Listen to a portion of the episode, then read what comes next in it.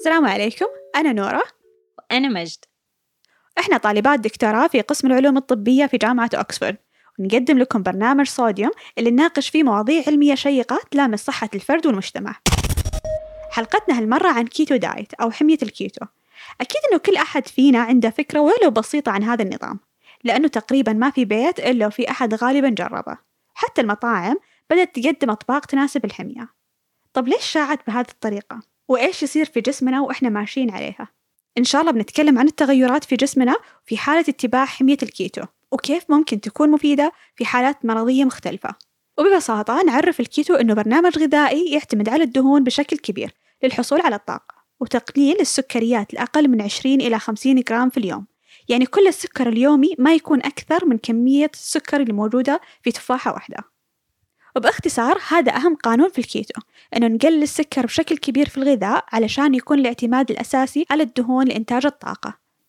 وحمية الكيتو ما هو شيء جديد بالعكس بدأ استخدامه من عام 1920 واستخدم كطريقة علاجية للصرع وكان فعال لبعض الحالات لدرجة كبيرة لكن قل استعماله بعد فترة من اكتشاف أدوية فعالة. وفي عام 1960 بدأ انتشاره لعلاج السمنة. طيب كيف يكون إنتاج الطاقة بشكل طبيعي في جسمنا؟ كل شيء نسويه في حياتنا اليومية يعتمد على الطاقة من التفكير لدقات القلب للرياضة حتى وإحنا نايمين جسمنا يحتاج طاقة. كل مرة ناكل فيها شيء جسمنا يستعمل جزء منه لإنتاج الطاقة. أكلنا بشكل عام يتكون من ثلاثة مكونات أساسية البروتين والسكريات والدهون. لما نقول أكل غني بالبروتين نكون عادة بنفكر في اللحوم زي لحم الدجاج أو البقر. بينما الأكل الغني بالسكريات يكون الأرزاز والخبز الحلويات طبعا. والدهون زي الزيوت والزبدة وهكذا وفي طرق لاستخراج الطاقة من كل واحد من هذول الثلاث عناصر وهذا من حكمة ربي إنه في طرق مختلفة لإنتاج الطاقة في الجسم بحيث ما نعتمد على طريقة واحدة وإذا لا سمح الله فشلت لأي سبب تتعطل وظائف الأعضاء بس الطريقة اللي جسمنا يعتمد عليها بشكل أساسي هي استخراج الطاقة من السكريات بس ليش؟ إشمعنى هذه هي الطريقة الأساسية؟ في عدة أسباب. واحد منها هو أن السكر هو غذاء الدماغ الأساسي ويعبر بسهولة من الدم لخلايا الدماغ. بينما جزيئات الدهون مهما صغرت ما تقدر توصل لخلايا الدماغ. ونفس الشيء جزيئات البروتين برضو ما تقدر تعبر بسهولة. السبب الثاني هو أنه حرق السكريات للطاقة أسرع من حرق الدهون أو البروتين للطاقة. السكريات يستعملها الجسم بسهولة لإنتاج الطاقة ويقدر يخزنها في حال ما احتاجها للطاقة على طول. وممكن تتحول لدهون إذا كانت أكثر بكثير من الحاجة. وبالتالي حتى إذا جاتنا فترة ما أكلنا فيها أي سكريات مثلا كنا صايمين يكون عندنا مخازين للسكر نقدر نستعملها للطاقة. وإذا خلصت مخازين السكر الأساسية مثلا صمنا الوقت طويل 12 إلى 18 ساعة هنا يصير في تحول في طريقة إنتاج الطاقة. بسبب انتهاء مخازن السكر يبدأ الجسم يحرق الدهون المخزنة كمصدر للطاقة وهذا أساس الكيتو.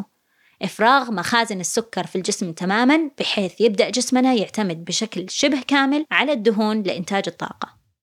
بس إنتاج الطاقة من الدهون ما يصير بشكل مباشر زي إنتاج الطاقة من السكريات. السكريات مباشرة ممكن تستعمل للطاقة ويستفيد منها الدماغ. لكن جزيئات الدهون الصغيرة اللي هي الأحماض الدهنية ما يقدر يستفيد منها الدماغ بشكل مباشر وبالتالي يحولها الجسم لجزيئات جديدة اسمها أجسام الكيتون أو ال ketone bodies أجسام الكيتون هي اللي تستخدمها خلايا الجسم المختلفة بما فيها خلايا الدماغ لإنتاج الطاقة. بس الجسم ياخذ فترة علشان يقدر يتحول من اعتماده على السكر إلى اعتماده على أجسام الكيتون علشان كذا أول كم يوم الناس اللي تتبع حمية الكيتو يكونوا غالبا متعبين ويحس الشخص فيهم بالإرهاق لأنه جسمه لسه ما تعود على أنه ينتج الطاقة من مكان ثاني.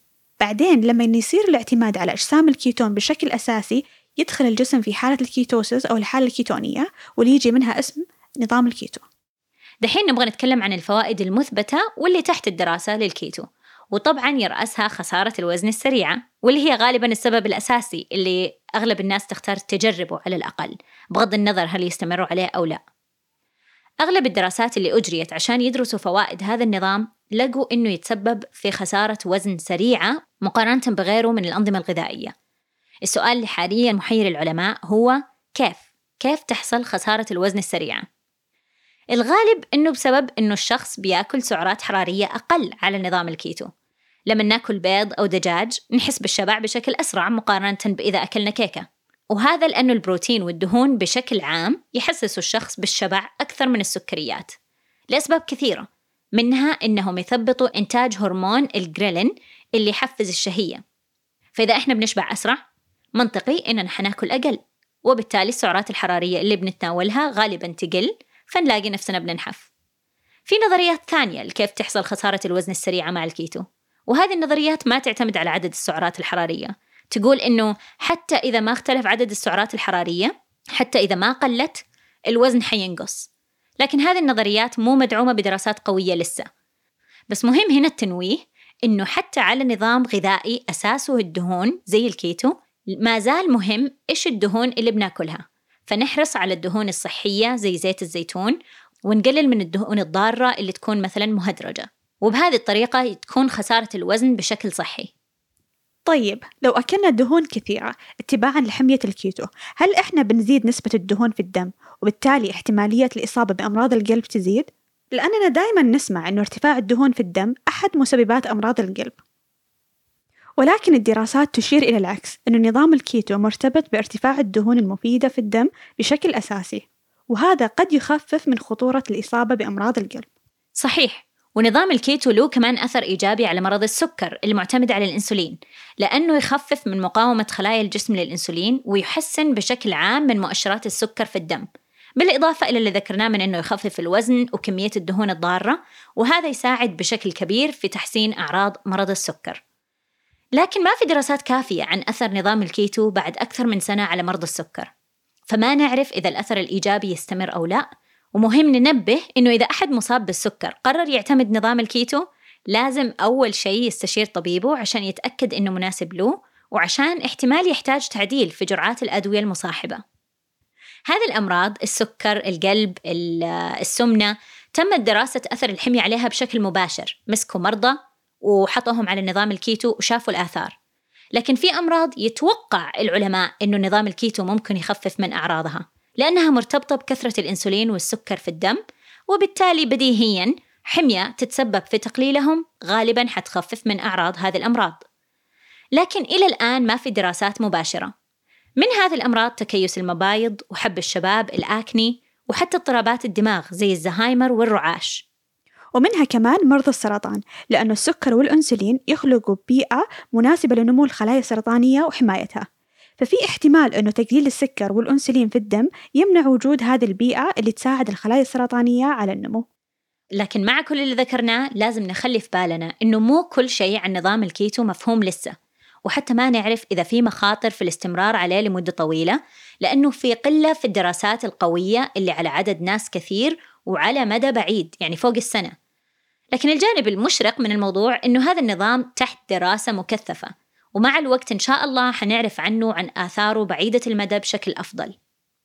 واحد من الأسباب اللي يخلي ما في عليه دراسات كثيرة مدتها أكثر من سنة هو إنه في ناس كثير يواجهوا صعوبة في الاستمرار عليه لمدة طويلة وهذا الشيء ممكن يتعاطف معاه أي أحد جرب الكيتو وأنا منهم. الواحد يطفش وغالبا يشوف اللي حوله بياكلوا براحتهم وهو لا فيبطل مع الوقت. وهذه واحدة من سلبيات الكيتو اللي يشترك فيها مع أي رجيم ثاني إنه صعب الاستمرار عليه بدون تخريب.